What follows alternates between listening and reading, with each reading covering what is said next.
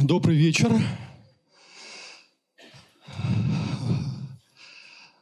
Народу много у нас сегодня. И э, я надеюсь, вы не будете разочарованы. Мы э, продолжаем э, цикл публичных диалогов и дискуссий в Ельцин-центре под названием «Другой разговор». Веду его я, журналист, политический обозреватель российской газеты Валерий Выжитович. Тема нашего сегодняшнего разговора – экономическое неравенство регионов. Почему такая громадная пропасть между Москвой и остальными субъектами федерациями? Что и откуда достается регионам? Хорошо ли, когда все финансовые ресурсы концентрируются в столице? Мы поговорим об этом с профессором МГУ, экономистом Натальей Зубаревич.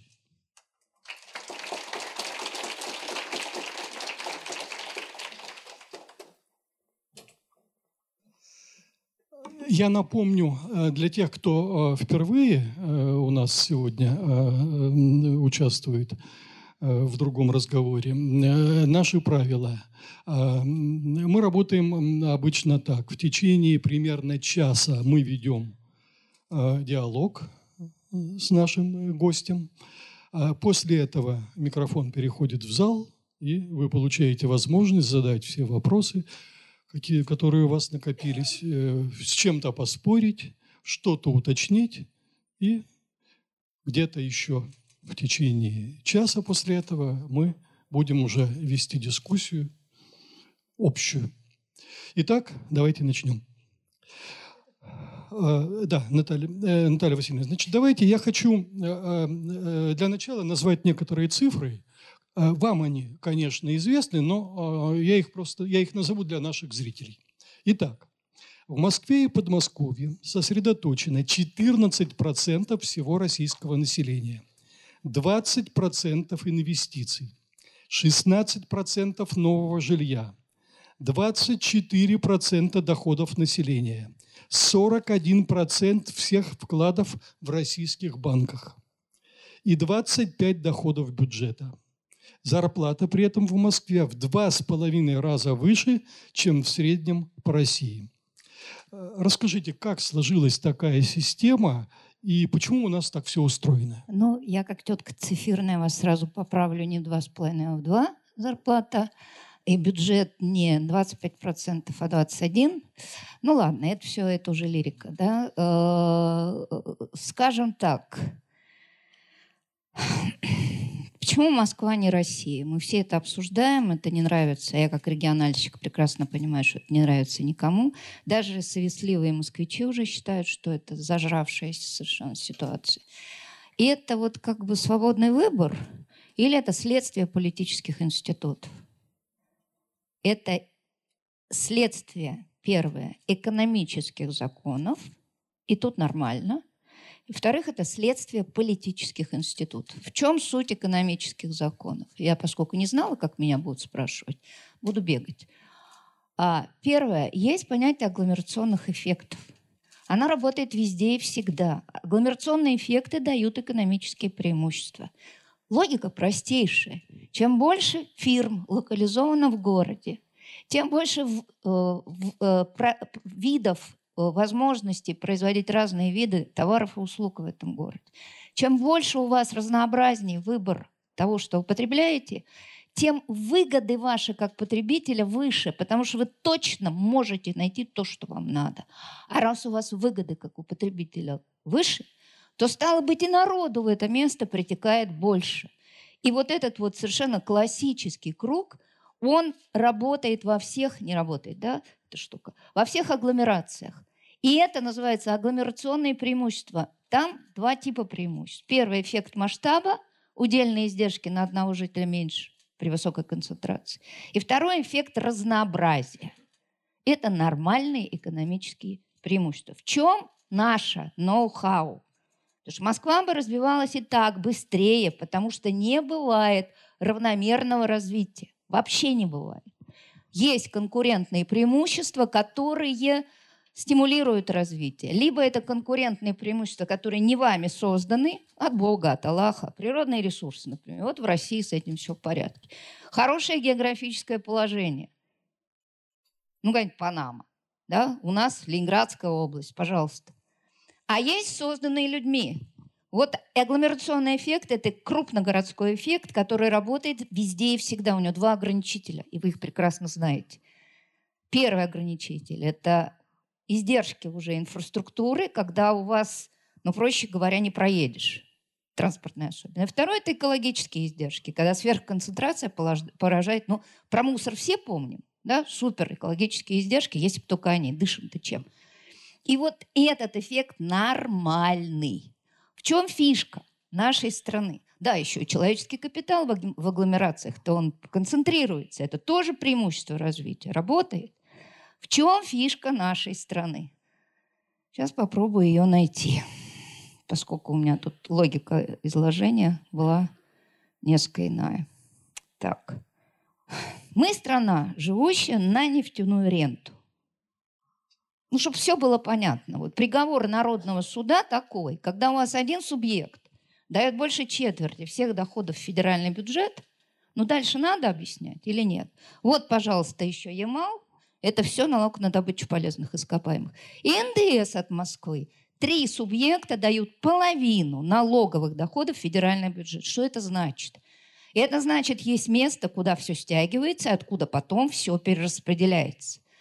И это означает, увы, что когда у вас гигантская рента, вы ее стягиваете, у вас волен с ноля сформируется большое перераспределительное государство. А оно себя не обижает. Оно платит чиновников, силовиков. И вся эта государственная машина в основном сконцентрирована в Москве с их зарплатами. Поэтому средняя зарплата по столице в два раза выше средней по стране. Не расстраивайтесь по сравнению с Орлом, Смоленском она в 3-4 раза выше. Так, чтобы уж по-взрослому. Средняя по стране она и Москву включает. Первое, значит, наша рентная экономика. Второе – страна, которая и созданная ей вот эта вертикаль, где все наверху. Второе и очень трудно лечимое. Мы страна сверхкрупных экспортных компаний и госкорпораций. Где будут сидеть их штаб-квартиры? Если в Питер не сослали, в Москве. Где будут самые высокие зарплаты? Куда они будут пытаться, и неплохо пытаться, стягивать большую часть налога на прибыль? Москву и платить по Москве. Значит, до тех пор, пока у нас в экономике доминирует даже не только рентное, а плохое рентное государство с хитрым очень распределением. Будут вопросы, могу просто показать. И второе, пока у нас доминирует в экономике крупняк и госкомпании, Москва будет получать не только нормальные преимущества агломерационного эффекта, а вот еще не меньшую дельту дополнительно от вертикализации и сверхукрупнямся. И это не лечится до тех пор, пока в стране не будут условия для нормального среднего и малого бизнеса. Не лечится. У Москвы можно только отобрать лично, пока до этого не доходили, пока Отобрали у всех по процентному пункту налога на прибыль. Свердловская область пострадала, бедолага, но целились-то не в вас, целились в Москву, потому что этот процент для него вот такой, 50-70 миллиардов рублей.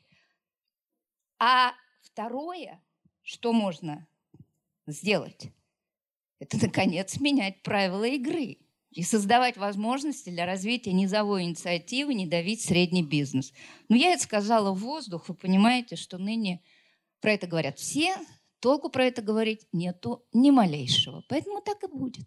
Лично отнять у Собянинской Москвы кусок бюджета, я все время говорю, индивидуальные раскулачивания, историю помним? Чем они заканчиваются? Сегодня тебя, завтра тебя, а потом эта игра без правил распространяется на все. Не стартуйте.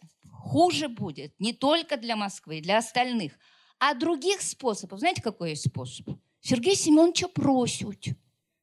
Ему делают предложения, от которых он не может отказаться. И то Севастополю в, рамках специального соглашения 4 миллиардика подкинут. то в Кострому сошлют автобусы, которые не нужны. За так, по дружбе. То одному из бывших коллег скинут в его территории миллиардика три. Это же ручками все. Это по просьбам, назовем их так, трудящихся. Очень высоко трудящихся. Я бы сказала, рабов на галерах. Ну вот так. Это еще больше множит неформальный, по понятиям, характер перераспределения, который и так зашкаливает. Давайте я вам все-таки покажу, чтобы, чтобы вы понимали. Вот один слайд, чтобы с бюджетами разобраться. Вот таскаю, сейчас 19 будет, в середине февраля обсчитаю. Вот смотрите, структура всех налогов, собираемых на территории субъекта. Синее пошло в федеральный бюджет, красное осталось в регионе. Ну что, у всех все отобрали? Москва все забрала? Да сейчас. Вот у кого забрали. Вот вам Ханты-Мансийский автономный округ. 90% на федбюджет, десяточка осталась. И ни в чем себе не откажет. Вот рядом Ямало-Ненецкий, Ненецкий, школьную географию эконом, помните? Вот здесь весь список наших нефти добывающих регионов. У подавляющего большинства как минимум две трети, а чаще процентов 80 остается на территории. Просто на этой территории нифига не собирается толком. Нет налоговой базы. Поэтому это перераспределительная экономика. Экономика большого крючка, на которой висят почти все регионы. И экономика множащихся понятий. Понятийная экономика. Легких решений нет. Честного, хорошего начальника сверху не то, что я вам не обещаю, их в природе не бывает. И это надо четко понимать.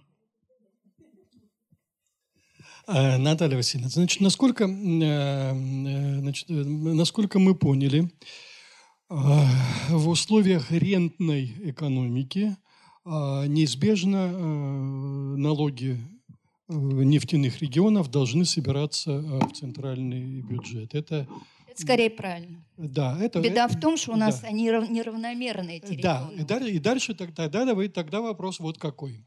А, а как они после этого должны перераспределяться? А вот вам покажу. Это моя любимая история. Хорошо, что я налоги-то притащила. Ну, во-первых, уровень дотационный. Это меня про... Я завтра еду в Питер, я уже подготовила для них. А, а, значит, смотрите, вот это уровень дотационности. Ну, понятно, у кого 80? Ну, все, не, не весь, ну, не обижайте. Ингушетия, Чечня, ну, все как положено. Даже Дагестан все-таки 70, да? А, и, ну, там Карачаево-Черкесия. В этом году будет побольше, потому что добавили трансфертов на 24%. Но надо вот наши экономические дистрофики в Сибири. Тыва и Алтай. А вот это наши любимцы публики. Крым, Севастополь. Очень хочется помочь. Ну, очень хочется помочь. Вот и смотрите. Вот средний российский регион. Себя хотите увидеть? Вот вы. Вам докидали. Давайте я вас порадую. Смотрите, у вас был уровень дотационности Свердловской области, ну, процентов 8 в 17-16 году, а сейчас под 9-10, потому что всем добавили. В электоральный год добавили трансфертов всем. А в этом году просто праздник души невиданной щедрости – да плюс 24%, чтобы вам было понятно. В прошлом году плюс 22 рост трансфертов. Самый большой рост трансфертов был в 2009 году. Все помнят этот кризис, да? Когда у Челябинской налог на прибыль сократился в 10 раз. У них доходов почти не оставалось. И тогда рост трансфертов был 29% всем субъектам. И вам тогда помогли. Но тогда был адский кризис. Сейчас что? Первое – президентские выборы и последствия пенсионной реформы по прошлому году. Заливалось. И второй в этом году – ну, нацпроекты. Нацпроекты, родимые. Ну, некоторая заливка по инфраструктурным, прежде всего, деньгам, по дорожным деньгам. Теперь смотрите, как распределяют. Ой, мучить я вас не хочу, но синяя это называется дотация на выравнивание. Вот так вот эта доля всех трансфертов в доходах. А внутри столбика это по цвету на что дают. Ну вот смотрите, почему Камчатки уровень дотационности в основном, ну как бы обесп... э, помощь региону в основном обеспечивается через нормальную дотацию на выравнивание. Она занимает основную часть трансферта. А теперь смотрим дальше. А почему у республики Крым нормальная синяя часть вот такая, сколько ей должны были бы давать с учетом уровня ее экономического развития. А все остальное ручками, ручками, субвенции, субсидии, э, дотации. Знаете ли вы, что в России есть миллиардные, ну где-то по году в этом году им чуть убавили, ну где-то 15-20 миллиардов, 15 Чечня, 20 почти Крым, 18, и где-то 5-6 миллиардов Севастополь, город, в котором полмиллиона человек. Они именные, они по принципу «за что?», а потому что у тебя название такое. Мы так решили. Вот эта система. Вам она нравится? Мне нет. Мне нет, потому что субсидии, вот тоже вопрос. А почему столько субсидий? Ну, сейчас я найду вам интересное место, да? Кабарди... Нет, Карачаево-Черкесии. А так договорились. Вот до тех пор, пока работает эта выравнивающая, абсолютно понятийная система, каждое министерство имеет право на свои субсидии и прочее, прочее. У каждого есть свои ведомственные, как они называются – нормативы. Вы когда-нибудь про них слышали? Я типа этим занимаюсь, я про них ничего не знаю. Это внутри, это там, там принимаются некие решения. Правда, потом оказывается, что больше всего сельхозсубсидий в стране получает Брянская область. И все помнили слово на букву «М». Мираторг. Все понятно, да? Да? Да, бедные, несчастные, приличные уральские люди. Ну, но смотрите. Ну, во-первых, Свердловская все-таки побогаче Челябинской. Никакой у вас выравнивающей дотации нету. Вы сами с усами. Но по 2018 году могу вам сказать, что вам подкинули, ну, примерно как пермякам, вот примерно. Вы, брать по разуму у вас похоже, да? чуток, чуток на, дотации всяких балансирующих, чуток субвенций, ну, субсидии не считаются, это федеральное полномочие, и 5 копеек иных. Самая фишка состоит в том, что мы вроде на эту систему ругаемся. А она невероятно гибкая. Вот мы вопили, вопили, все вопят, что ну нельзя давать столько дотаций, нельзя, которые безымянные, не на выравнивание, а на прочее все. Этими дотациями покрывали повышение зарплат бюджет. Чего там только не было. Власть сказала, да, конечно. И в 2019 году резко сократила объем этих дотаций а, сбалансирующих, которые только ручками. Я обрадовалась. Думаю, наконец-то бюджетная политика станет более прозрачной. Сейчас система перегруппировалась. И теперь у нас почти вдвое выросли иные межбюджетные трансферты. Слово «иные» вас радует, да? И меня тоже. Они теперь больше субвенций всех федеральных обязательств, по которым финансируется регион. 400 миллиардов рублей? Ребят, вы куда это? Как? Ответ – ручками. Вы понимаете, что эта система не лечится? В ней антистимулы. Ты, дурак, не пахать должен в своем регионе, а ты правильно выбивать должен. И чем ты лучше выбиваешь, а лучше выбивальщик всех времен и народов, вы его знаете. На букву «К» в республике Че. Вот. Я каждый год смотрю, как он воюет с Минфином. Когда-то немножко проиграет, но в этом году плюс 18%. Молодец парень, работает. Это антистимулирующая история. Регионы не могут развиваться в таком понятийном формате. У них нет стимулов, а теперь им еще зафигачили для такой дизайна полно. Ты помните это? KPI. Вот поживем, посмотрим, как они KPI будут.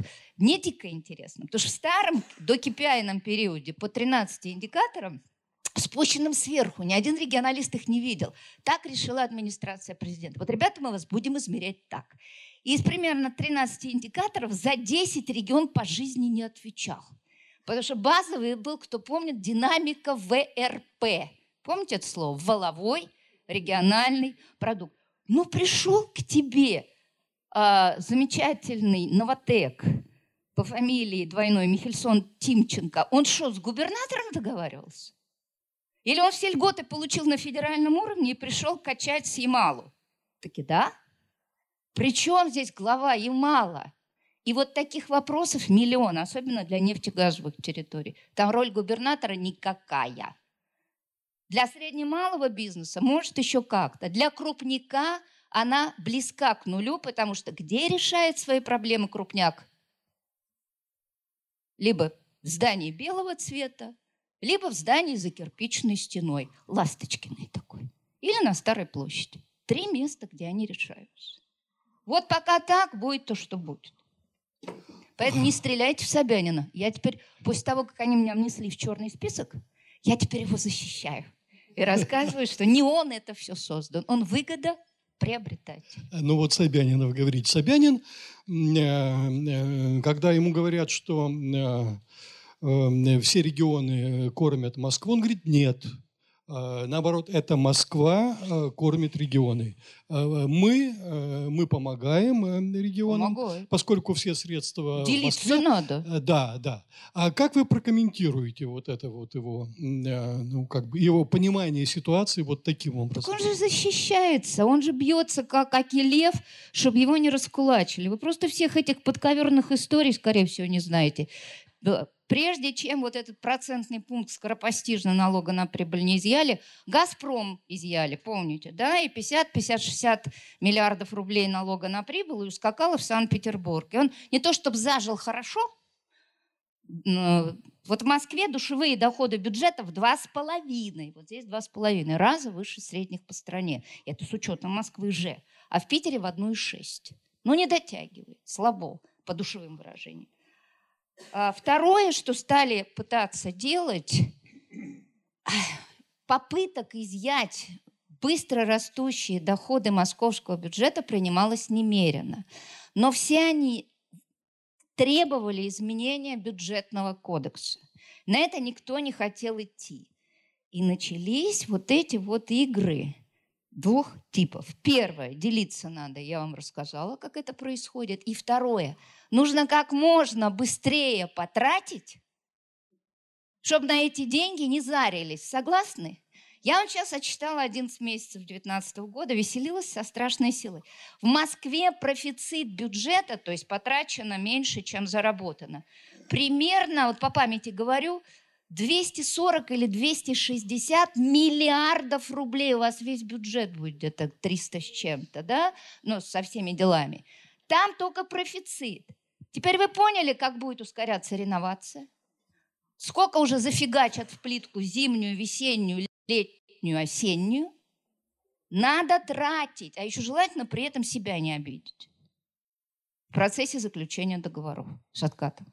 Но это уже как получится. Но потратить надо. И этот судорожный процесс, ведь реновация это на чем родилась? Не только на том, что мы разбираться хотим. Главная причина – бешеный рост 1,8, 2,0, 2,1, 2,4. Сейчас будет 2,7 триллиона рублей. Дельты погоновые на 200-300 миллиардов прироста.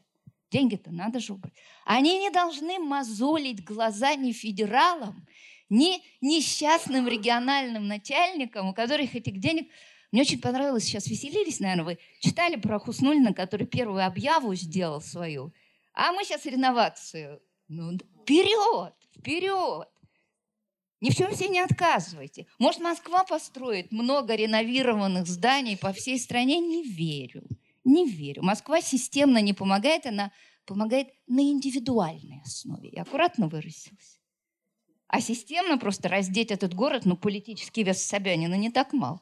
Нет, не получится. Э, э, Наталья Васильевна, подтверждаете ли вы э, ну, такую, назовем ее осторожную гипотезу, что вот это так называемое благоустройство Москвы, в гомерических каких-то масштабах, оно не только от того, что надо эти деньги потратить, потому что отберут, но и потому, что благоустройство, пожалуй, самая коррупционно емкая статья. И-и. Первое – это самый быстрый оборот денег, вы же понимаете. Реновация требует выделения площадок под строительство, согласования документов, поиска там субподряд... хотя сейчас у нас весь подрядчик будет государственная структура. А благоустройство, ну цветочки, деревца, плитка, бордюрчик, еще там что-то. Раскидал по правильным подрядом. И вот у Бирюковых там 8 квартир на Цветном бульваре площадью по 200 квадратов. Это еще семечки. Все это, конечно, коррупционно, без сомнения. Но вот то, что город судорожно тратит, на транспорт, кстати, я не спорю, на транспорт правильные траты. Хотя тоже, наверное, дорого по подрядам. Но вот вы понимаете, что мы пришли с вами в эпоху, и уже давно, с позднего Юрия Михайловича, когда одни заливаются жиром и не знают, на что еще потратить, а подавляющее большинство остальных, кроме Крыма и Севастополя, те уже тоже вот так залиты. Ну и Сахалином, который сейчас очень хорошо прут доходы. Все остальные вот как-то не очень. Что бы было в нормальной стране, где хоть как-то представлен голос регионов, это хотя бы обсуждалось в палате регионов. Вы согласны? Ну хотя бы обсуждалось, с этим что-то надо делать, это ненормально. Ну и? Я тут имела несчастье сходить в эту палату, да, отвякать, показать эти все графики, да, ну, следом вы... Э, там нет дискуссий. Ты говоришь, дурак, 29 минут 30 секунд и ни копейкой больше. Я уложилась 29-29. Ну, это личный рекорд, да? Таймер, больше ничего. Ноль дискуссий, а следом выбегают бывшие главы северокавказских республик в предбанник с криками «Вы все неправильно сказали! Мы растем, мы развиваемся!» И вообще, говорит, вы больше... А как это можно сказать? У вас у вас коммунистические идеи. Вот такого комплимента я в своей жизни не получала никогда. И поняла, что просвещение, просвещение и еще раз просвещение – это бывшие главы субъектов федерации. Не думаю, что они ничего не поняли. Думаю, что они просто не захотели услышать и понять, потому что это неприятная история. Тебе все денег наваливают, наваливают, а толку? А, какова налоговая э, политика э, в Москве? А, сколько э, Москва отдает в федеральный бюджет и сколько оставляет себе? В Москве как раз, поскольку нет нефти газа, все, ой, это вверх туда, все более-менее прилично. Могу сказать, что лучше, чем у Питера, потому что Питер, к Питеру уже приписан Омский НПЗ. Вы знаете об этом, да? А, производство в Омске, Газпром нефть сидит э, по Питеру и аккуратненько так перекидывает. Там даже я, когда веселюсь, смотрю структуру, не помню, промпроизводства, у них там столько нефть, э, э, нефтегазохимии, что плакать хочется. Бедный Омск. Смотрите, да что же я не в ту сторону иду, что там получается по распределению, вот тот мой туркменский коврик, сейчас я найду. Любимый. Вот. Вот смотрите, вот Москва. 40% с небольшим федералом, а у него нет НДПИ. А НДС вот сколько есть, да, да, они платят. И 60% почти остается себе. Даже по Питеру, смотрите ради интереса, вон Питер. 55% федералов. Совсем бесплатно не получается перетащить к себе крупные компании. Надо что-то отстегивать в федеральный бюджет. Ну вот по закону он стегивает. Поэтому Москва зарабатывает очень много на двух базовых налогах. Примерно 40% ее доходов год от года 42-39. И это налог на доходы физлиц. Это мой вечный вопль во всех аудиториях. Ребята, мы вас на 40% кормим, власти Москвы. Наш голос, он как-то где-то представлен? Или вы нас до сих пор разговаривали будете разговаривать? Ну, никак. Второе, от, в разные годы, от 30 гуляет 3-4 до 39-40, это налог на прибыль э, компаний. Вот он, мощный, отчасти рентный налог. Знаете, давайте я вас проверю. Кто крупнейший плательщик налога на прибыль в последние пару лет в Москве? Сбербанк. Как только начинаешь разбираться, а в остальные-то регионы что идет? Как Сбер распределяет свою прибыль? по сотрудникам ли, скорее по авуарам, потому что сколько денег в самой столице, может такую долю налога на прибыль, он, он консолидированная группа налогоплательщиков, он обязан это делать. Но как-то вот на Москву непрерывно приходится немеренная часть прибыли Сбера.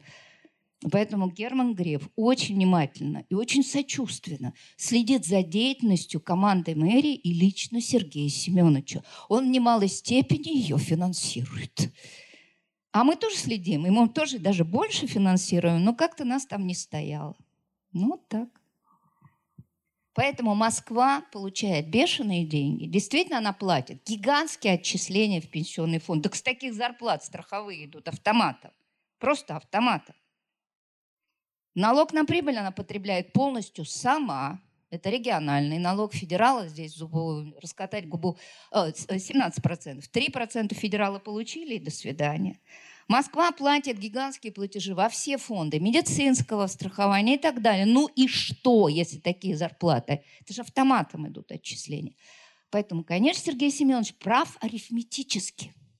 Москва очень много дает выплат, а, но я бы смотрела на медаль с двух сторон. А как Москва это получает, а потом сколько она выплачет. А Сергей Семенович что-то не нравится. Он любит одну сторону. Он, да, кроме, кроме этого он говорит, что а Москва создает рабочие места. Да. Якобы... Э, Не якобы создает. 2 миллиона рабочих мест э, в Подмосковье. Ну, во-первых, он преувеличивает. Исторически всегда Да. было полтора. Может, сейчас дотянули до двух? Может быть. Но исторически мои коллеги, урбанисты, считали, всегда говорили, ну, от 1,3 от 1,3 до 1,6. Но там, может, за счет чего еще Ну, добавиться? это, это гастарбайтеры все.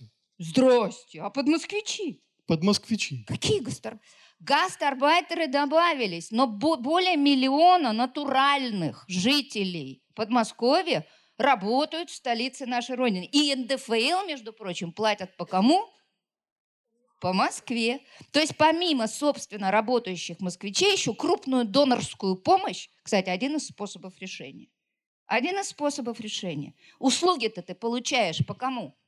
По месту жительства. Сады твои, школы, поликлиники. А вот не решается вопрос. Никак не решается. И плюс гастарбайтеров стало больше. А где легче снять квартиру и меньше за нее платить? В Подмосковье. Все, экономика, ничего личного. Давайте вернемся э, к трансфертам, которые получают дотационные регионы. А Северный Кавказ получает э, очень много. Трансферты получают все. Большой, большой Все. объем э, трансфертов получает Дальний Восток. Вопрос такой. А, насколько эффективно расходуются эти дотационные средства? Сейчас случился, Ну, вот в коня корм или нет все-таки? сейчас случился праздник. Жду конца года. Я обсчитала 11 месяцев. И обалдением обнаружено, что Чукотки вдвое опять увеличили объем трансфертов. Еще раз вдвое. Им что только не делали уже этими дорожающими коэффициентами. Ну, понимаете, если вы не можете прямо ходить в кабинеты, то лучше ходить через правильных людей. И Роман Аркадьевич – это очень правильный человек, если я э, донесла до вас мою э, мысль. Да, по фамилии Абрамович. Вот он умудряется лоббировать так, что Чукотка сейчас взлетела. Что там будет, как там, дайте посмотреть. Но вы видите, что доля не меняется во всем объеме трансфертов. Вот так она соотносится с долей в населении. Понятно, что слаборазвитым надо давать больше. Надо четко понимать, что Дальний Восток, если не смотреть на это мутным геополитическим взглядом, это чрезвычайно дорогая для жизни территория. Если мы хотим, чтобы она как-то, эта жизнь там развивалась, это нужно вкладывать очень большие деньги. Я всегда задаю вопрос, а псковские-то за что? А костромские? А почему именно вот так, как вы решили? Мы, может, как-то пообсуждаем? Потому что на Дальнем Востоке то есть коврового расселения советского времени ну, достаточно массово. Точно уже не будет, все сжимается. Но самое веселое вот это, конечно. Я все жду, когда ну, этот праздник невиданной щедрости закончится, но умные люди, вокруг меня много коллег умных людей, они мне говорят, так, а ты Чечню помнишь? И когда же он закончился, этот праздник? Ответ нет. Поэтому не знаю, не знаю. Ведь витрину госкапитализма имперского можно строить долго и тратить на это чертову тучу денег, чтобы урыть например, Украину, или чтобы показать всем, как мы можем управлять. Вот сейчас господин Хуснулин с его мощным строительным размахом становится куратором да, Крыма и Севастополя. Ой, слушайте, я так буду внимательно следить за всеми госпрограммами, затратами. Что, конечно, туда денег идет много. Но это не Москва. Размах Москвы несопоставим ни с чем. Поэтому сможет ли проявить, уважаемый господин Хуснулин, свои менеджерские таланты во все же, а, меньшем объеме финансирования, при том, что строить там надо много, и, б, с немеренным бардаком в системе управления. Потому что в Москве эта система управления отстроена. Там эта машинка работает. Там люди правильно работают, правильно зарабатывают, но у них машина отстроена. А Крым, ну, ханская вольница. Ну, э, понятно, да, э, из того, что вы говорите, понятно, что э, регионам надо возвращать и часть ресурсов, и часть полномочий. Как? Но как это сделать? Да, проблема. Как? Первое. Еще раз говорю, никаких децентрализаций. На всех углах повтори.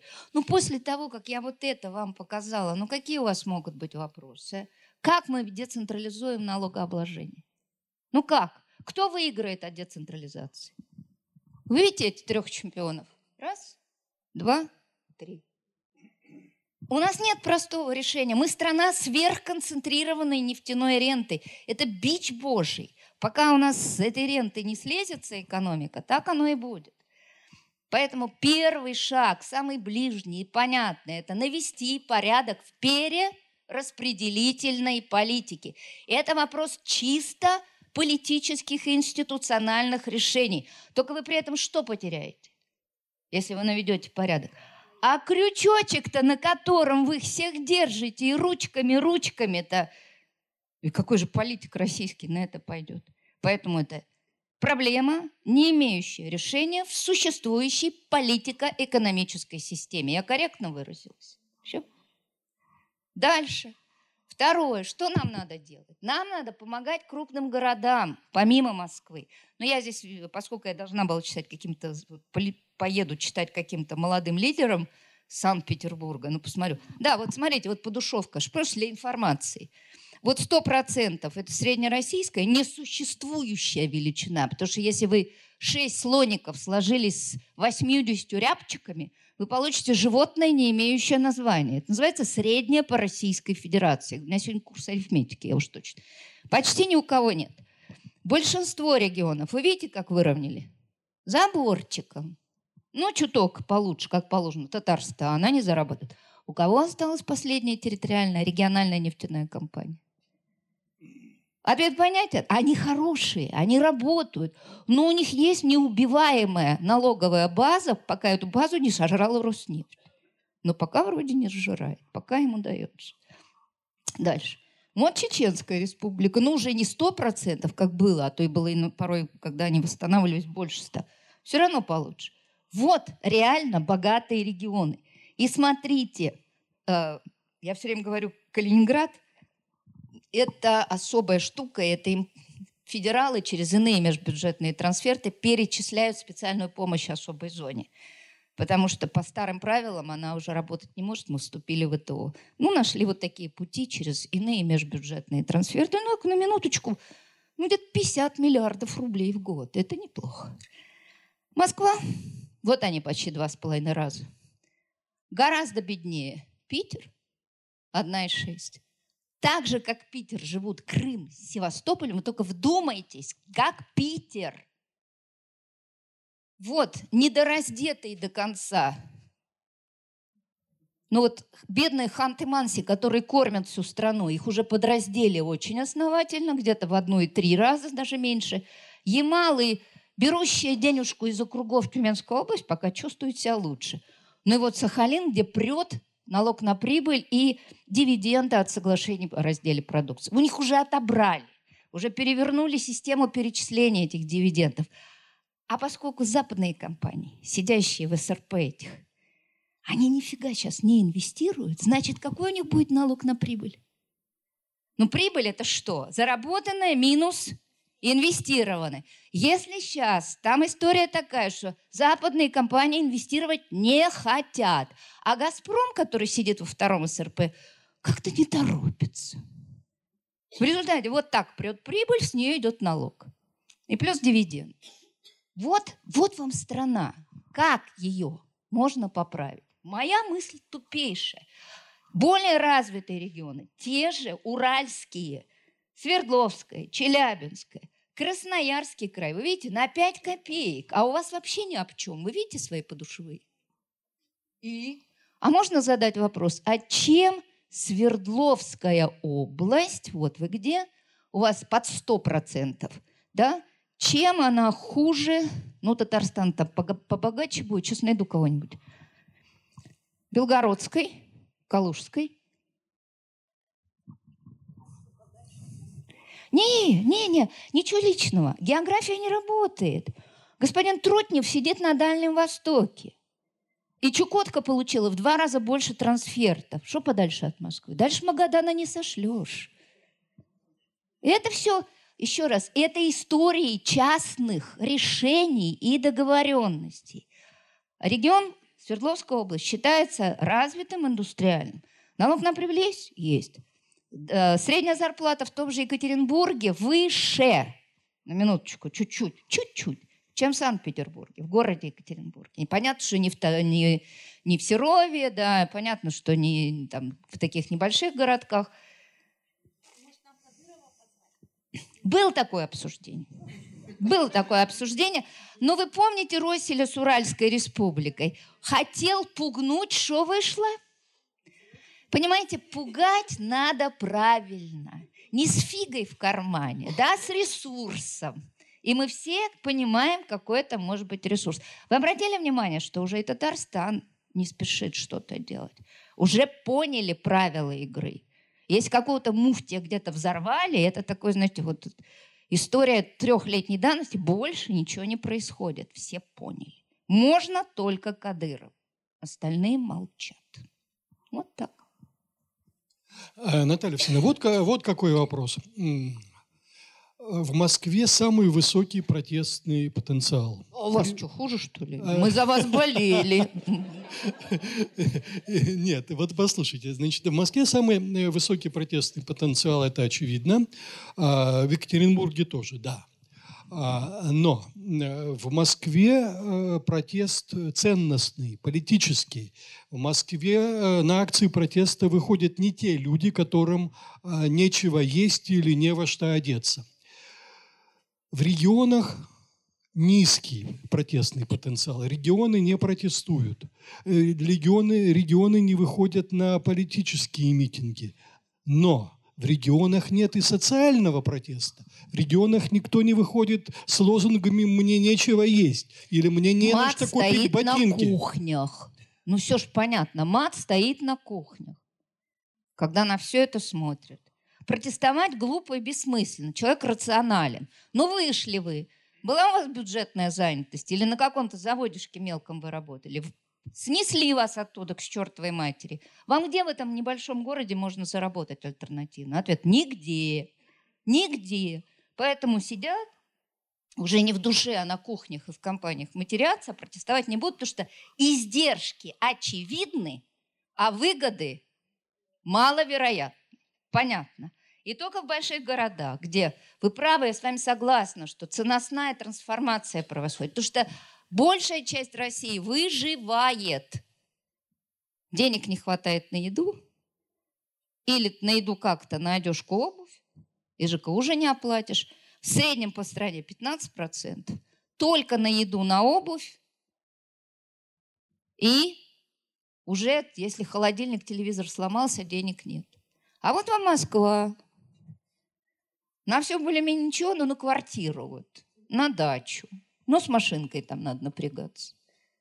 Ну вот, Москва и страна, мы об чем? Понимаете, в чем дело? Вот мы все очень унынию подвержены, а я, честно говоря, нет. Потому что силы трансформации зреют внутри системы. Просто это долгий путь. Их две эти силы трансформации. Первое – это урбанизация, когда в крупнейших городах доля живущих становится все больше. У этих людей все-таки иные масштабы зарплаты, у них больше веер возможностей по поиску работы, они не так боятся увольнений. У этих людей, благодаря росту доходов, формируется запрос на участие, присутствие и свой голос при принятии решений не быстро – Но это эволюция, которую невозможно отменить. Ее можно затормозить. Если везде поставите Росгвардию, она пойдет медленнее. Если как-то будете учиться договариваться, ну, может, как-то оно и более мирно и разумно пройдет. Второе, что важно понимать, это поколенческая эволюция. Вот два формата. Урбанизационная трансформация со сменой, с модернизацией ценностей. И вторая поколенческая трансформация.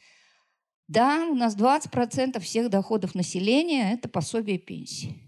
Вы понимаете, вот вам демографическая пирамида России. Чтобы вам, давайте так, чтобы вам жизнь медом не казалась, что нас ждет? Извините, что я вас пугаю, ну как-то... Ну, вот смотрите, какое поколение приходит в этот молодой возраст. Видите? А у этих вот уже дети, уже ипотека, и особо не напротестуешься. А вот какое поколение пойдет сейчас пенсионный возраст. У нас баланс будет смещаться в сторону старших возрастов при существенном сжатии доли молодежи. У кого протестный потенциал выше?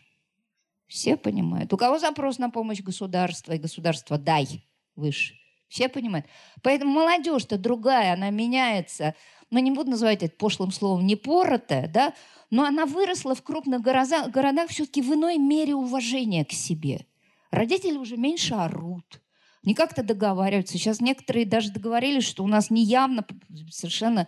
У нас ослабел конфликт поколений стандартный что родители все запрещали, а я на зло там э, тете Мане отморожу уши. Нет, как-то начали договариваться. Это городская культура работает. Но это поколение маленькое, а зависимое поколение большое. С другой стороны, ведь эти люди, они разные. Вот я, тетенька, мягко говоря, пенсионного возраста. Так я же работаю. Так что мне пока от государства ничего особо не надо – это городская, образованная часть старших возрастов. Сколько их ходило на Сахарова, вы посмотрели, какой бойкий народ-то у нас, да? Я не знаю, как у вас там в сквере кто бился. А в Москве такой микс молодняка и вполне себе там ветеранов белодомовского движения и всяких таких похожих людей. Ну, поколенчески передаются ценности. А есть сельская, малогородская. Да вы все это видели. Отъедьте на 40-30 километров – и вы все это видите, да? Самопрокорм. Пенсии добавили тысячу рублей. Счастье-то какое, да? Детям картошку приготовил. Дети из города что-нибудь там круп привезли. Вот так и живется. И это тоже Россия. Вот там только запрос на то, что государство дай. Мы ж бедные. Не знаю. Вот баланс настолько ходит туда-сюда, что я не понимаю, что быстрее закончится. Великое русское терпение – про который веками мы да, поем. Или, наконец, ощущение, вот, э, что из тупика надо в конце концов выбираться. Не знаю, потому что явных предпосылок строго в одну сторону в среднесрочной перспективе в общем нет, они, очевидно, есть только в долгосрочной перспективе. Но прогресс нельзя убить, даже при Трампе, честное слово, да? Ну вот погуляет Америка, ну помучаются они, ну вот они, это идет отрыжка их вот великой роли. Так он опять жандармом работает мировым. Мы промучаемся. Не быстро. Я вот тут, я очень удивилась, вот сейчас прочла хорошее очень интервью с э, э, Акуниным. Он дописал еще один том и как-то рефлексирует. Я не читала его эти исторические книги, проглядывала. Но он высказал абсолютно верную вещь, которую любой географ социальный вам сказал бы, но уже достаточно давно. Только медленные эволюционные изменения с откатами назад линейно ничего не будет. Баланс туда-сюда. Вот только так. Любые обрывы, любые резкие телодвижения, уверяю вас, по институциональной теории, зовите Сан Саныча Узана, может, он приедет, да, все. Приезжал? Ой, мы с ним завтра... Ой, у нас завтра убийственная история. Нас какой-то журнал попросил вдвоем проговорить про будущее России. У вот такие глаза. Я, я ж цифры считаю. Я могу сказать, чем закончился финансовый год и какова соци- социально-экономическая динамика. Он говорит, а вот Аузан будет воспарять. Я говорю, я его так люблю и уважаю, я же не могу вот так вот. Завтра будет интересно. Хорошо. Ну что, да, давайте, наверное, переведем дискуссию уже в зал. А, давайте, кто? Наши власти Свердловские постоянно пытаются затащить к нам какие-нибудь гигантские проекты. То вот Экспо 2020 провалилось, 2025 провалилось, ну вот универсиада, вот все-таки взяли мы. Толк-то есть какой-то от этого? Значит, Что-то нам будет? Красноярск Спасибо. почистили, ваш предшественник. Красноярск почистили, а, провели, по-моему, улучшили асфальти... асфальтирование дорог от аэропорта к городу и максимум к основным спортивным сооружениям. А, рассчитывали на многое. В последний предуниверсиадный год на это дело получили 10 миллиардов. Расходы московского бюджета за январь-сентябрь на благоустройство составили 250 миллиардов ну, дальше объяснять. Поэтому, дорогие мои, ну, потренируйтесь, и будет к вам в основном как в Красноярске. А, ну, чистенький, я была там, когда в, ма- в апреле, город чистенький, максимум подкрасили фасады, а, долги с бюджета Красноярского края не сократились, а города Красноярска, который больше брал, вообще рискованный. Поэтому за все надо платить, за понты в том числе. И часто сальдо будет убыточным. Но опять же, это дело выбора. А вдруг людям хотелось очень? Но если вам что-то хочется очень, да, вы же купите эту тряпочку, потому что она вам очень сегодня нужна. Послезавтра вы скажете, какого черта, да? Ну, сегодня нам она очень нужна. Но вот наши власти региональные, они такие же внезапные, как девушки перед витриной магазина. Они всегда надеются, ну, не, не хватит денег, мама подкинет. Так вот, мама федеральный бюджет Красноярску подкинула очень плохо. В отличие от Казани. Потому что Красноярск, ты что пер? У Казани-то как шикарно получилось. Там очень много хорошо получилось добыть федеральных денег. Так где то Казань, Татарстан и где Красноярск? У вас скорее будет ближе к Красноярску. А можно вопрос-то, да? Да. Смирнов Владимир, а что делать, какие-то рецепты-то есть, вот, чтобы быть ближе к Казани и как бы отрываться от Красноярска? Первое. Срочно открыть нефть на территории Свердловской области, обзавестись компанией не Татнефть, а, э, ну давайте, как у вас там... У, у, а... у нас металлы есть какие-то Нет, там, да, медь. Сравнили, божий дар, с яичницей. Ну что вы, какие, какие бешеная рента с металла не Титан. бывает. Титана, сравните объемчик. Ну, ну о чем, да? Ой, ладно, сейчас скажу гадость, но сначала выдохну. Вот. Значит, э, первое. Ну, нефтяной компании у вас не будет, и даже если появилась нефть, уверяю вас, региональным властям и бюджету ни на копеечку бы не позволили иметь ее в собственности. Все эти игры закончились в 90-х. Все, проехали. Татарстан последний из магикан. И мы все с интересом ждем этих магикан таки уже совсем, или один будет вот все-таки пока да. Вам не светит. Второе. Металлы никогда не дают такой доходности, как дает нефть. Металлы, второе, на них нету системы, вот, а, не отработан налог рентный. Там есть рентная составляющая. Металлы черные, цветные, минудобрения, там волатильность цен и рента существует. Но как-то в свое время, когда поперла нефть, этим ребятам дали жить спокойно. А сейчас историю с Белоусовым все помним. Когда он сказал, а теперь 500 миллиардов, ребята, мы вам настрижем налоги, чтобы выровнять а, рентабельность. Опаньки. Капитализм. Выровненная рентабельность. Но у ребят хороший лоббистский ресурс. Они отбились. Каждый заявил, что будет инвестировать по самое не могу. И сейчас в условиях низкого спроса на металл ребята ремонтируют домны, кто-то закладывает еще что-то новое. Но осторожненько, чтобы не впрогал. Но отрапортуют они вам про инвестиции ого-го как надо, потому что это плата за то, что у тебя оставили деньги. Но это не те деньги, которые нефтяные. Близко не стоять. Я бы вашим сказала большое спасибо, отделив в сторону э, храм в сквере. А за остальное я бы сказала вашим черным металлургам и цветным металлургам. Большое спасибо за то, что они вовремя поняли, что в Екатеринбург надо инвестировать. Это город с сильной сервисной составляющей. Правда, надо было прожить перед этим Уралмашевский период и все эти э, дела со стрельбой и прочим Догоняловым, да, и с отъемами. Но вот нулевых где-то стало понятно, что этот город, он от, отобьет эти деньги. Ведь и аэропортовая система, это вы первые начали. И куча ваших магазинов, но современных форматов. Я не знаю, как сейчас, но было время, когда из Ханты-Мансийска мотались. В Екатеринбург, потому что здесь лучший выбор. Близко не было в этом.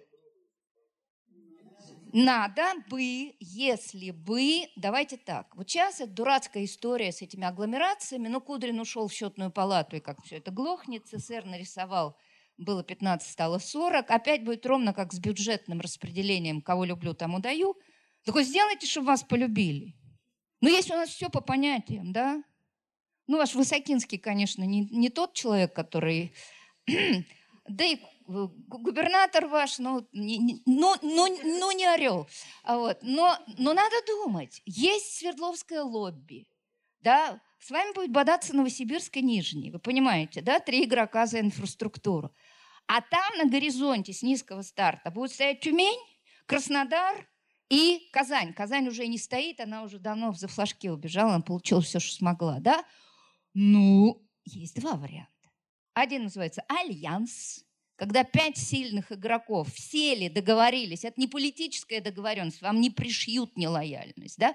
а давайте мы пролоббируем как-то что-то, но довольно трудно, потому что метро у вас не значит метро в Краснодаре, правильно? Это как-то в огороде Бузина, в Киеве дядька.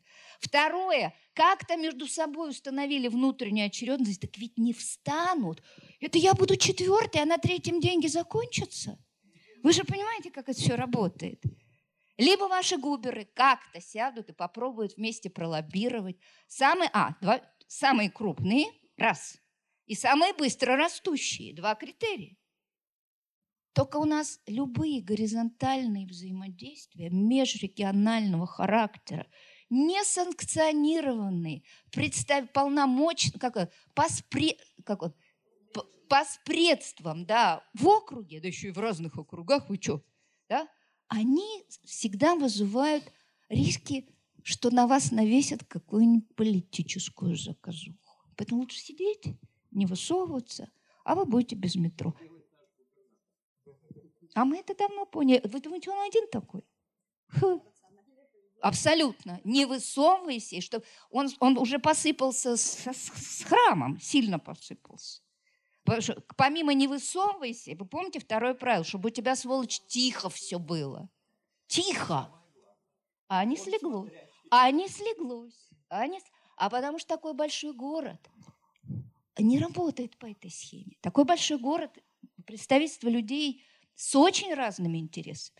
Я Высокинскому давно говорила, с людьми надо договариваться надо, а не без конца эти планы великих могучих свершений придумывать. Как это у нас последнее? Что у вас было? Екатеринбург – столица российской Арктики. Но это нет, не самой Арктики, а зоны, а форпост освоения Арктики. Видимо, под это загонят и похор... нет, похороненный, наконец-то, я думаю, навсегда Урал промышленный, Урал полярный. Но вот что-то, на... я же была у вас в ноябре на э, экспертурале, а потом на этих городах. И я читала программку. Живьем не слышала, врать не буду. Но вот что-то такое там, что Екатеринбург, Свердловская область – это место, где будут создаваться тех техники, технологии для освоения российской Арктики. Я так подумала так. И ледокол, а потом на плечах. Ну, ну что я могу сказать? Пиарщики, они очень простые люди, да? Вот сейчас Арктика на э, устах, значит, надо как-то эту Арктику пристегнуть, ну, как собаке хвост банк пристегивается, и гремит. Ну, вот и все танки, собранные на Нижнем Тагиле, строем пойдут покорять Арктику.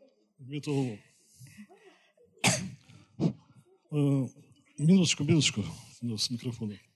Наталья Васильевна, э, моя фамилия Гребенкин Анатолий Викторович, доктор академических наук, профессор университета.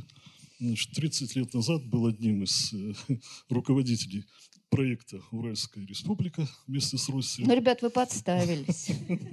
Ну, это особая э, статья, о ней я не буду рассказывать. такие были. Были такие времена. Времена такие были. Вот один российский публицист высказался так. Я по памяти записал. Но это его оценочное суждение, с которым я абсолютно согласен. Надо думать о том, что делать тем, кто переживет стадию развитого путинизма, делать э, с тем, что после этой стадии останется. Думают люди. Думают, Думают. конечно. Хорошо, что вы Думают. начали этот диалог с Саузаном. Желательно бы здесь тоже провести такой диалог. Да нет, там все же понятно. Иначе... Там, там все, понятно. Там, да, я согласен. Вопрос, кто это будет делать? В каком состоянии будет российская элита? Какой у нее будет взгляд? На три года? Это Или наши... все-таки лет на 15-20? 15-20. Я надеюсь только на внуков, честно говоря. Дети у меня уже очень Знаете, у меня беда. взрослые. У меня беда. У меня вот в моих окрестностях, в моих университетских и экспертных окрестностях, ну, мы уже все родители давным-давно не просто взрослых, а очень взрослых детей, так половины уже нет в России. Да, Я просто иду вот по своим знакомым. Вот эти две проблемы, которые связаны с разрушением. Вот иноземцев писал недавно, что около 4 миллионов человек, самых творческих, за 20 лет эмигрировали. Но, но... И объем, и объем активов, которые они контролируют за рубежом, приближается к объему ВВП России. Вот этот человеческий капитал нам придется восстанавливать очень долго. А вторая проблема, кроме человеческой гуманитарной катастрофы, которую придется изживать нашим потомкам, это, конечно, полностью разрушенные институты. Ну, обо всех институтах я не буду говорить, тем более это чрезвычайно актуальная тема разрушения всего и вся.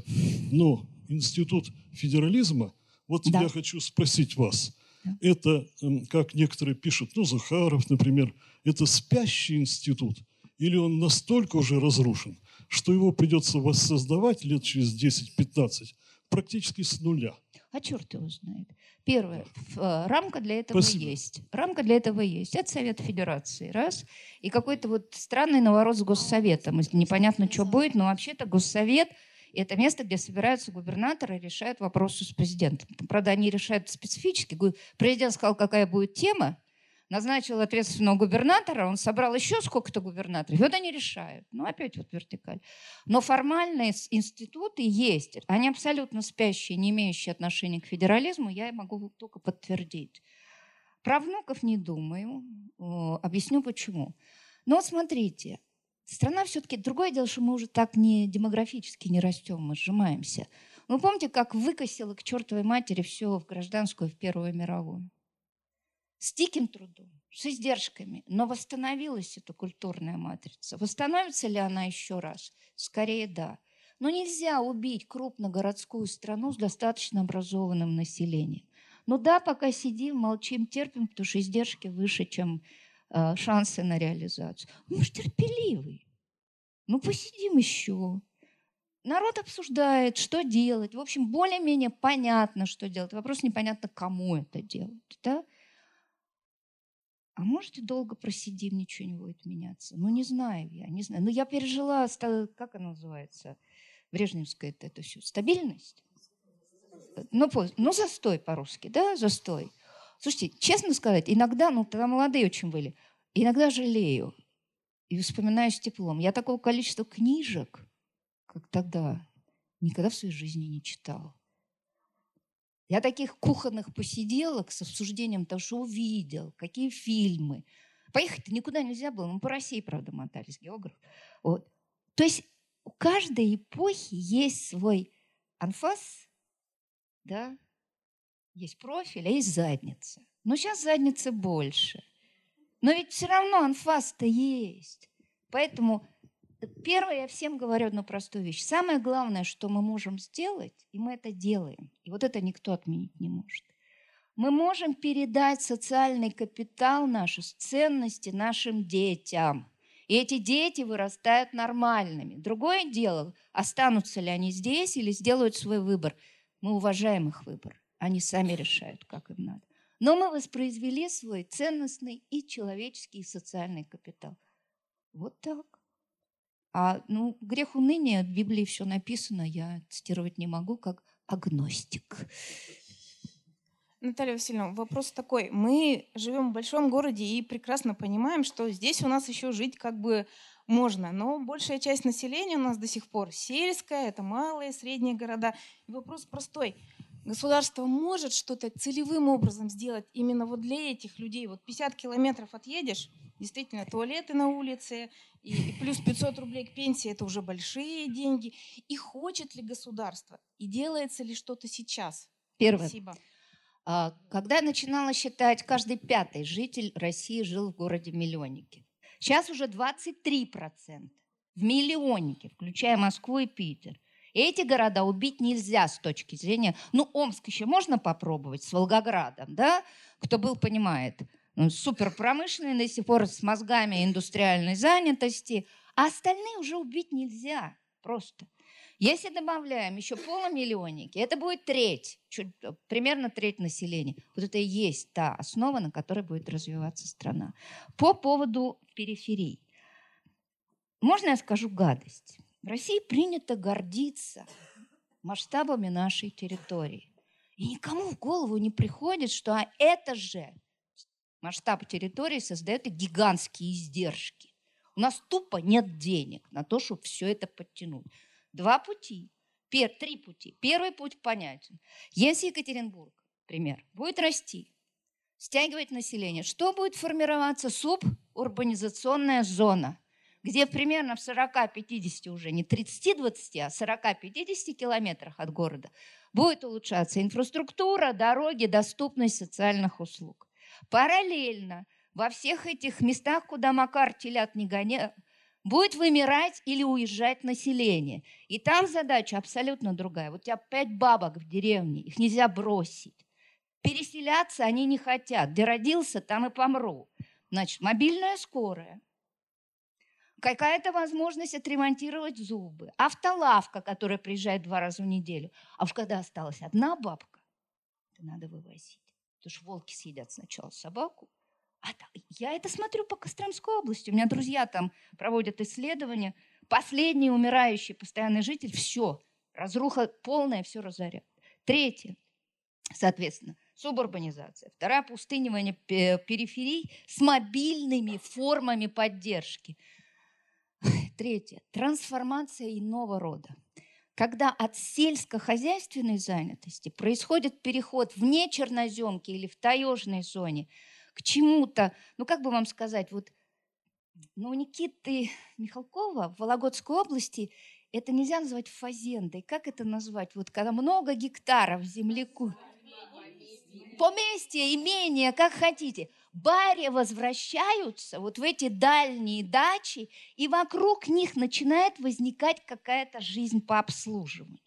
Там, где ландшафт получше, речка течет, какой-нибудь Углич, и Москва не так далеко, возникает система обслуживания дачников.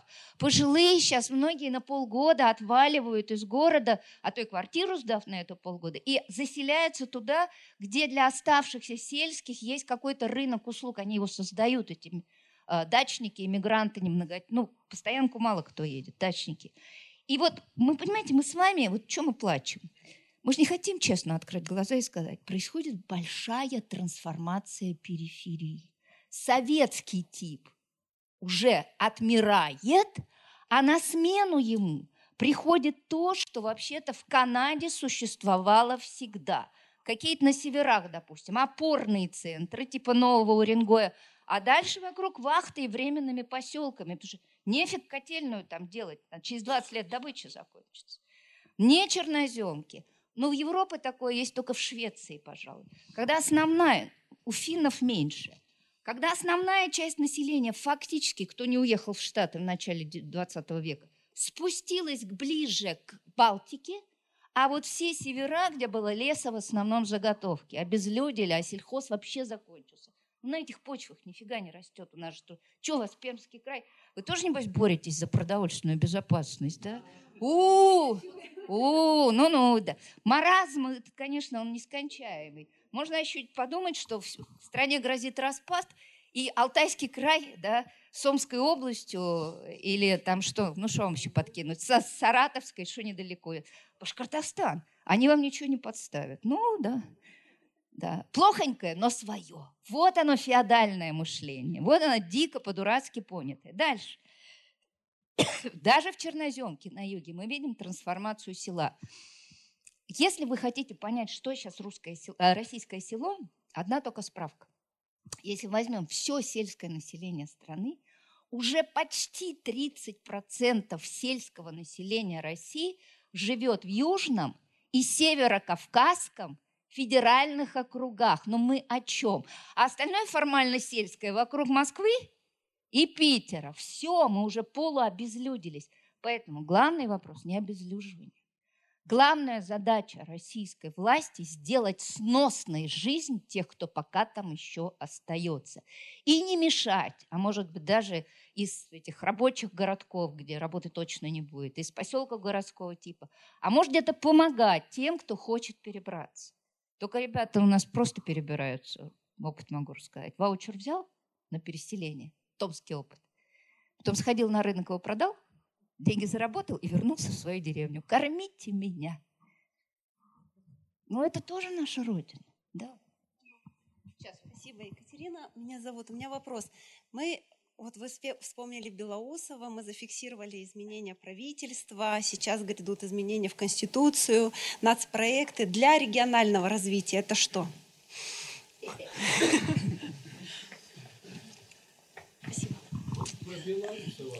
А, первое. Не комментирую федеральные истории. За Кремлевской стеной не живу, не стояла, не знаю. Белоусов кончал экономфак. Я географический. Экономфак был белая кость, а мы были сироты казанские, по полям ездили по практикам. Так что ну, не надо, не, не прикладывайте нас к экономфаку. Второе. Нас проекты дадут для экономического роста в короткую что-то, потому что если ты построил, это отразилось у тебя в ВРП и ВВП. Вопрос, будет ли это долгоиграющая история, то есть будет ли синергия этих вложений. Мне интересно. От скоростной железной дороги, железной подчеркиваю, Москва, Казань ее не будет точно, потому что дорога будет убыточной даже в, операциональ... Э, в, в операционной этой самой, э, не в капиталке, а просто операционной прибыли не будет. Третье. Можно ли этими нацпроектами именно региональную историю улучшить? Если в них будет внятный кусок инфраструктурных инвестиций в крупные города, да. Потому что крупный город в любом регионе – это драйвер развития. Если вы чистите, улучшаете инфраструктуру, это и в короткую, и в долгую будет работать. Городу будет легче развиваться. Поможет ли это стать более прибыльным городом? До тех пор, пока такие правила игры, как у нас, 15% НДФЛ тебе в бюджет, остальное ушло в регион, и ни в чем себе не отказывай, не поможет. Поэтому инфраструктура только кусочек того, что надо менять. Важный, но не первостепенный. А, Наталья Васильевна, вы когда говорили про то, что после убийства Мулы подобные эксперименты закончились, а, оговорились так таинственно, но мы знаем, есть один ресурс, а, сказали вы, ну, видимо, имею в виду, я есть, есть, есть какой-то один какой-то... Что я сболтала? Да, Где? ну вот вот Нет, я не поняла. Я вам пыталась показать, что Татарстан в свое время продемонстрировал как бы рост рисков исламского экстремизма. И как бы какие-то люди взорвали машину, никто там, он даже не умер, по-моему, просто взорвали машину. Да-да-да. вот Но пришел оговор... быстрый ФСБ, и все это напрочь прекратилось. Ну, не надо таким. Это же мои домыслы, это же я нет, шучу. Нет, нет, я это, не, позвольте, я, я слегка стебаюсь, потому я что мне очень жаль Татарстан вы просто э, сказали и, так сказать, повисло многоточие над залом, э, что есть, есть еще один ресурс, мы про него знаем, с помощью которого можно... Ну, я уж своими словами... А я давайте отвечу. Вот, что это за ресурс? 40 тысяч вооруженных нукеров, которые считаются работниками Росгвардии. Место назвать? Которые включены в состав сотрудников Росгвардии. Только в одном месте можно иметь 40 тысяч вооруженных нукеров, оформленных как? Ну, попробуйте, прекрасный ресурс. Я рекомендую вашему губернатору поработать над этой проблемой. Ну, смешно, давайте без трепа. Ну, я пошутила, это уж понятно, да, что, что я имела в виду. Здравствуйте. Спасибо вам за ваше выступление. Послушав, возник, возник ряд вопросов. Первое, по поводу обозначенной вашей, э, вами проблемы, а именно концентрация федерального бюджета в едином центре, да, в Москве, она уникальна или ну, она уникальна для мира или такая же проблема существует и у зарубежных стран? Вы знаете, в таком виде, как у нас, пожалуй, нет. Потому что Норвегия, как вы знаете, концентрирует это не в бюджете, а в фонде. Мы тоже часть передаем в фонде нас благосостояние, который пенсионный. И он по-честному пенсионный, он на 50 лет вперед обеспечит выплаты пенсии после того, как нефть в Норвегии закончится. А страна очень дорогая, и пенсии там людей высокие. Второе. Как вы знаете, в Штатах такого не может быть близко. Там есть федеральные налоги, штатские налоги, налоги графства и локалитетов. Да? Сколько у тебя пива, столько у тебя и песен. Федеральные какие-то перераспределительные трансферты мизерные, как правило, это инфраструктурные проекты. Даже не трансферты, а это проектные, в общем, инвестиции. В Британии помощь есть, но тоже не таких масштабов. Слушайте, а правда, я не знаю страны, которые... Ой, надо ну, подумать, но хорошо. вот так вот сразу в голову в Китае нет такой перераспределительной политики. Там есть гранты и э, там хорошо делают карьеру губернаторы быстро растущих регионов, ради чего они затеиваются. Кто по Китаю путешествовал, видели эти целые кварталы многоэтажек, где не горит ни одно окно. Вот они, инвестиционные квартиры. Там, кстати, нельзя квартиру купить, вы ее берете в аренду на 80 лет. Вот. вот эти бесконечные мосты, дороги, которых уже столько не надо, но это темпы роста ВРП вашего регионального. Нет. Штаты имеют приличные полномочия? Нет. Слушайте, давайте так. Это мне вопрос на засыпку. Я просто вернусь в Москву и, и поспрашиваю коллег, собственно, бюджетников, международников, кто знает. Но вот то, что я сейчас перебираю в голове, такой страны Это не знаю. вопрос был связан со вторым, а именно способом распределения. То есть если проблема у нас в России заключается именно в способе распределения, вот как... При рентной экономике, да. Да, хорошо. Давайте я подчеркну. При рентной экономике – да. И вот здесь вот третий вопрос, как раз связанный с э, этой рентной экономикой. Я не совсем уловил тот мостик между вот этой рент, нефтерентной экономикой и способом распределения. Почему они взаимозависимые? Ну, все, Потому спасибо. что когда у вас нет ренты, вам нечего перераспределять. А когда у вас есть рента, вы вынуждены ее большую часть, это законы бюджетного федерализма, большую часть собирать наверх – и тогда у вас возникает большое перераспределительное государство, я повторю. А это большое перераспределительное государство должно быть устроено по правилам, а не по понятиям. Месседж понятен? И вот все картинки мне показывают, сколько здесь понятий, и почему так ограничена роль правил? Потому что когда у вас есть нормальные формализованные правила, вы понимаете, что будет через год, два, три. Потому что там формула, там что-то еще. А сейчас вы не знаете, что учудят наши к очередным на, нас проектам и как будет распределять.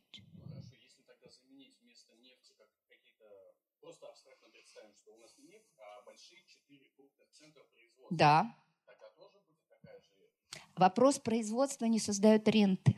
Слово производство – это то, что сам создал. Ты попахал. А тут ты дырку в земле пробил, качаешь. И где ты? Ну вот да, вот твоя стоит это вот либо качалка, либо шахта. А все остальное от Господа Бога. Вот она рента-то. Не заработанная, просто имеющаяся. Ну, повезло тебе, дураку, у тебя вся Западная Сибирь, а теперь Восточная. Ну и дырки втыкай и, и качай. Это рента. Рента не заработанная. Еще раз. Да, можно я вопрос? Нет, никакое не отсутствие прибавочной стоимости. Так. Так, первое, что я вам посоветую. Хотите прочистить мозги по-простому, без формул. Ну, почитайте Сан Саныча Узана. Он же вам эту книжку свою, небось, показывал. «Экономика всего», новое издание, старая э, институциональная экономика для чайников. Там простым, битым русским языком написано, как работают институты, как формируются группы интересов.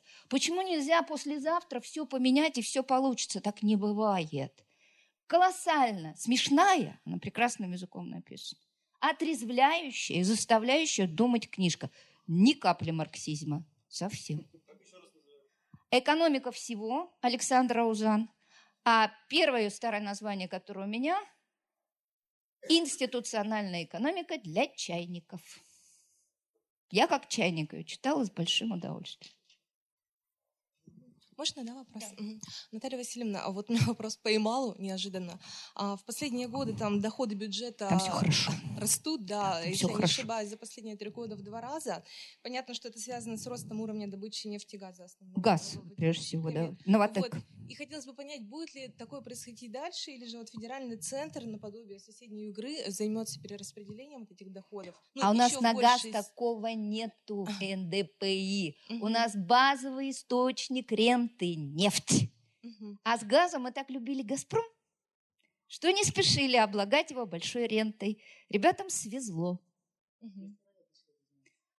А если рухнет цена на нефть, все может быть. Вы же понимаете, люди, которые сидят, ну, краникой перераспределяют, никогда не откажутся. Потом Тимченко не вечен. А сам себе, Михель, по себе Михельсон, конечно, хороший парень, но где его крыша? Я же очень простой человек. Я сразу смотрю, как машинка работает. Пока с Тимченко ему ничего не грозит. Я не права. А Тимченко уже и в Сибуре с ним, они вдвоем. Аура, ну, ну, ну, ну не слеглось, ребят. Ну, я же сказала, объем прибыли не тот. Садятся на суперисточники. А ваши трудовые ребята, да, уж у, а, у, Уралы, как, электромедь, да, или как у, у, Уральская медная компания, УГМК, да, что Евраз. Ну, сидят они на своей тоже марже, она у них неплохая. Так их и не съели до сих пор только потому, что объем маржи с одной стороны, не так велик, а с другой стороны, с 90-х годов, вы все помните, в эпоху этих металлургических войн, у этих ребят выросли не зубы, а стальные челюсти. Их так легко не съешь. Они тертые калачи. Поэтому пока счет нулевой. Ну, можно все-таки, вот я еще про Ямал немножко продолжу, а будут ли, возможно, вот что изменится? Можно ли ожидать изменений в ближайшие годы? Может Каких? Быть, ну, например, компании будут, вот как говорите, регистрироваться не там в регионе, а, зачем? а в других. А зачем? Не, знаю, не Валентина Ивановна Матвиенко, святая женщина, как вы помните, угу. да, предложила шикарную реформу. А давайте мы весь крупняк посадим по городам-миллионникам. И будет им счастье. Первое, не будет, потому что, э, ну, скажем, городу все равно ничего не достанется. А если что-то добавится, то региону. Второе, счастье будет Аэрофлоту, Эссевану и дальше вы понимаете, кому даже уральским авиалиниям отпадет, да? Третье, потому что все реш... в вертикальной системе, где принимаются все решения. Ну вот вам и ответ. И отелям Москвы тоже. Я думаю, что они будут тогда строить свои корпоративные дома. И жить на два дома. Ну, как живут многие. Так что нет простых решений. Надо садиться и думать. Но первое, правила игры должны быть более прозрачными и предсказуемыми. Давайте вот начинать чиститься можно по-разному. С пяток, там, с мизинчиков. Я бы сначала тельца обмыла, а потом бы занялась деталями. Как-то ну, так. Все довольно образно, но вот все-таки... Правила игры, перерас... Так, все не бывает хорошо никогда. Поверьте, тетеньки пенсионного возраста. Да ну вас, все будет интересно. Все будет интересно, честно. Я каждый год читаю эти бюджеты и балдею, сколько всего интересного я узнаю. Это не вопрос, Извините, можно я очень быстро, а то на меня ругается. Вот у меня вопросов. А, год назад повысился НДС на 2%. В этом году во всей России нам ведут налог на самозанятых. Недавно в одном из интервью говорили, что люди это как бы такая новая, новая нефть. Это, НДС это не про людей. Ну, хотя на людей ну, переложили, да, вот вы правы. пожалуйста, ну вот что это дальше будет происходить? То есть люди станут вот этой вот самой нефтью? Ну, то есть еще больше из них будет качать деньги? НДС – ошибочное решение. Денег собрали столько, что потратить не могли. Весь, весь экономический нормальный консалтинг кричал, что этого не надо делать. Но наш бизнес, он может крикнуть что-нибудь? Он попискивал. В виде какой-то начальника ТРСПП, бывший вице-премьер, в очках 10 диоптрий. Шохин, да, ну попискивал, попискивал. Но решили откупиться, потому что, может, оно так и легче, все равно на потребителя переложишь. Больше сейчас сильно налог на самозанятых. Слушайте, у нас 20% населения работает в неформале. С этим все равно что-то придется делать. Я считаю, что инструмент был неплох, потому что, во-первых, маленький сам налог 4 или 6%. Во-вторых, очень френдли система платежей в налоговой. Проблема же не в этом. Ты все сделал, да, ты коврик почистил, да, приходи, дорогой, вставай. Проблема в другом. Ну вот я сейчас раскрылся, и ты мне даешь пока 4%. А через 3-4 года власть, ты передумаешь, у тебя нефтяная рента сожмется. Так ты же на меня навалишься. Основная проблема – недоверие к государству. Вот почему. Я, кстати, узнала, кто эти самозанятые, потому что я так офигела, я следила внимательнейшим образом. В начале эксперимента, кто не знает, их было 2000. Полтора года их было две тысячи на всю страну. Ну, народ не велся, да, ну, у нас, слушайте, ну вы же все умные, вы же понимаете, что этого государства как крокодили зубы. И вдруг парам-пам-пам, 250, вот эти четыре региона сейчас расширяют, но вот на четыре, Москва, Мособласть, Калужская, Татарстан, 250. Опа, как же так? Ответ. Бизнес сказал многим своим штатным работникам, ребята, вот как-то нам будет веселее, интереснее, если страховых мы платить почти не будем. Если будет льготная а, медстрах. Поэтому, а идите-ка вы, хотите остаться на этой работе? Да? Все, иди оформляй самозанятость. Поэтому, как бы так сказать, совместное давление государства, подкрепленное прессингом бизнеса, иногда дает результаты на рынке труда. Ответ понятен? Добрый вечер, меня зовут Роман. Э, девушка с Ямала начала задавать вопрос, я бы хотел его немножко развить. А, про Москву вы сказали, у них больше денег, чем они могут потратить. Про федеральный бюджет... Они так не думают. Ну, э, мы говорим объективно, условно. А федеральный бюджет, если я правильно помню, что-то под 2% профицит. То есть... А, не потра... А по федералке э, остается свободным триллион. В общем, э, и у Москвы, и у государства в целом денег больше, чем они тратят. Не, а... Москва в декабре все потратит. Вы что? ну... Москва же это великое умение. Было 230 или не помню, 220 миллиардов э, профицита январь-ноябрь. Знаете, что будет по итогам года? 10 миллиардов. Вопросов... Никаких дефицитов скромный, аккуратный профицит. Там работают профессионалы, коллеги. Высокие профессионалы, я без кавычек и без ерничества говорю, там работают высокие профессионалы. Я это все к тому говорю, что я, если правильно понимаю, государство, оно не бедствует. То есть у него деньги-то есть. Оно думало три года назад, что бедствует. С чего все началось? Давайте я вам напомню. Государство наше родное влепилось в дефицит на три года. 14 еще был профит. 15 16 и 17 Три года наше государство было в дефиците. И это было, э, я даже по цифрам говорю. Так, э, почти 3 миллиарда, следующий год почти 2, и последний год меньше, чем 1. Э, не миллиард, простите, триллион, что я говорю. Вот это были дефициты. Государство не привыкло в России жить в дефиците. И оно начало из нас всех жать масло. Собственно, вопрос-то вот в чем. У нас э, отменяют ЕНВД с 2021 года, у нас э, налоги по, с по кадастровой стоимости, да, у нас, э, то есть налоги растут, НДС и так далее. Администрирование ужесточается, налогов собирают больше. Да. Вопрос, а зачем? То есть это инстинктивное какое-то вот просто греби, пока можно, или есть какой-то в этом смысл экономический, политический? Системе это вообще это нужно? Им вроде есть и так, что распределять. Вопрос, Спасибо. Ответ очень простой. По налоговой службе это ее как бы генеральная задача. Увеличить собираемость налогов, для этого их цифруют и делают более прозрачной системой. Это правильно, с одной стороны, что в 90-е их напрочь не толком не собирали. То есть идет технический прогресс, проверок меньше, но вас видят в онлайне все время, и это скорее нормально. Увеличение самих ставок – это плохая история в условиях нерастущего бизнеса. И долго падавших доходов населения, это плохая история. Давайте разделять технический прогресс в учете да, и дополнительное давление на бизнес и людей. Два процентных пункта НДС дополнительно – это ошибка. Это ошибка, это массовое мнение макроэкономистов. Что было? Хорошо. А вы, вы пулялки все эти видели? Стрелялки, пулялки, они вообще денег стоят. А вот сейчас население, такое нехорошее редиска, взяло и понизило, понизило рейтинг первых лиц. Значит, купить выше подъем этот рейтинг тоже денег стоит. Что было, найдется, куда пригодится. А льготы, а, а льготы давать? Новотеку тоже деньги. А сейчас еще будет великий проект на Балтике, опять очередной газосжигающий завод. И там уже будут э, другая парочка, «Газпром» и «Ротенберги». А они просят льготы почти на 3 триллиона. А вы говорите, как, куда деньги? Вот, в разные места. Друзья, пожалуйста, еще вопросы поднимайте руки, я подойду. Что, неужели нет? Народ устал. Есть?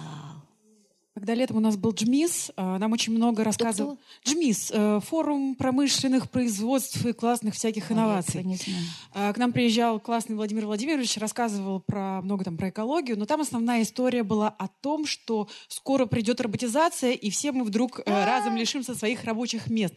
Насколько это страшно, насколько э, эти страшилки вообще реальны, и когда мы все бросим работать, из нас все будут делать роботы. Ага, особенно за бабушку-уборщицу в райбольнице. Я бы хотела посмотреть, да. Первое. А, страсть а, нашей власти к техническим новинкам, она объяснима, потому что мы очень сильно отстали, правда, во многих э, направлениях. И я ничего не имею против цифровизации. И я ничего не имею против роботизации, где мы отстали очень сильно на фоне и японцев, и американцев, а цифровизации китайцев и американцев. И это нормально. Но это способ, всего лишь способ, а не конечная цель. Как конечная цель он не работает. Дальше, второе, уже как социальный географ могу вам сказать. Кто здесь читал какие-нибудь курсы про историческую экономику или про демографию, тоже немножко историческую? Все помнят слово «мальтузианство». А то, Вторая половина XVIII века, Великобритания. Рожают как проклятые, помирают уже меньше, а работы на всех не хватит. К чертовой матери все эти технологические новации, эти станки, рубинг, лудиты, вот они тут все, да, и ну как это образовалось? Объяснится почему. В Европе процесс шел немножко не так, как в Штатах. А в Европе как бы мы от аграрного общества переходили к индустриальному. Россия, кстати, тоже шла по этому пути. А потом уже к постиндустриальному сервисной занятости. Но в Штатах и в странах догоняющего мира было не так. Одновременно приезжали множество мигрантов, и часть шла, потому что фермеры их было не так много, в индустрии, а часть сразу шла в сервисы. То есть двухрядная, потому что в индустрии, когда догоняли Штаты, это вторая половина XIX века, уже уровень механизации был высокий. А сервис сожрал всех. И нашлась работа всем. Вот ты вчера мог то, а сегодня ты захотел это, а послезавтра ты захочешь еще что-то. Потому что человек развивается потому, что у него есть потребности. И они все время меняются, и более того, они наращиваются. Поэтому там, где мы посадим простите за мой русский, робота, появится 5-7 других сервисных рабочих мест, где этот робот не справится, потому что надо погладить по головке, поговорить. Вы обратили внимание, как банки не бьются, вышибая операционистов, перегоняя всех в онлайн? А баба Маня, как она будет решать свои вопросы? В онлайне? Ну, я уже как баба Маня, да. А основная московская баба Маня? Все еще сопи. Вот они сидят редком и тормознул Герман Греф. Он посокращал количество этих отделений до шута, а сейчас остановились. Потому что немалая часть населения не может без... Ли...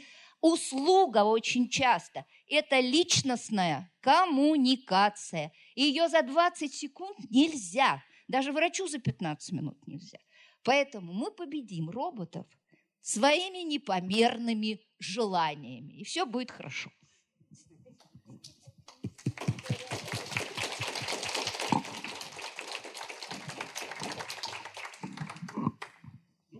Если вопросов нет, давайте тогда э, э, э, очень короткое резюме в конце.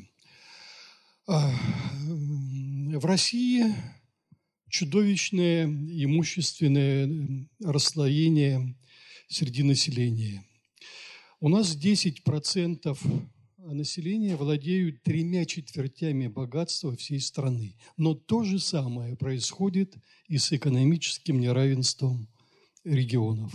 И преодолеть его можно очевидно, только путем децентрализации экономики, а, э, попросту говоря, ликвидации экономической вертикали. Но ликвидировать экономическую вертикаль невозможно без ликвидации вертикали политической, на что, к сожалению, пока нет оснований надеяться.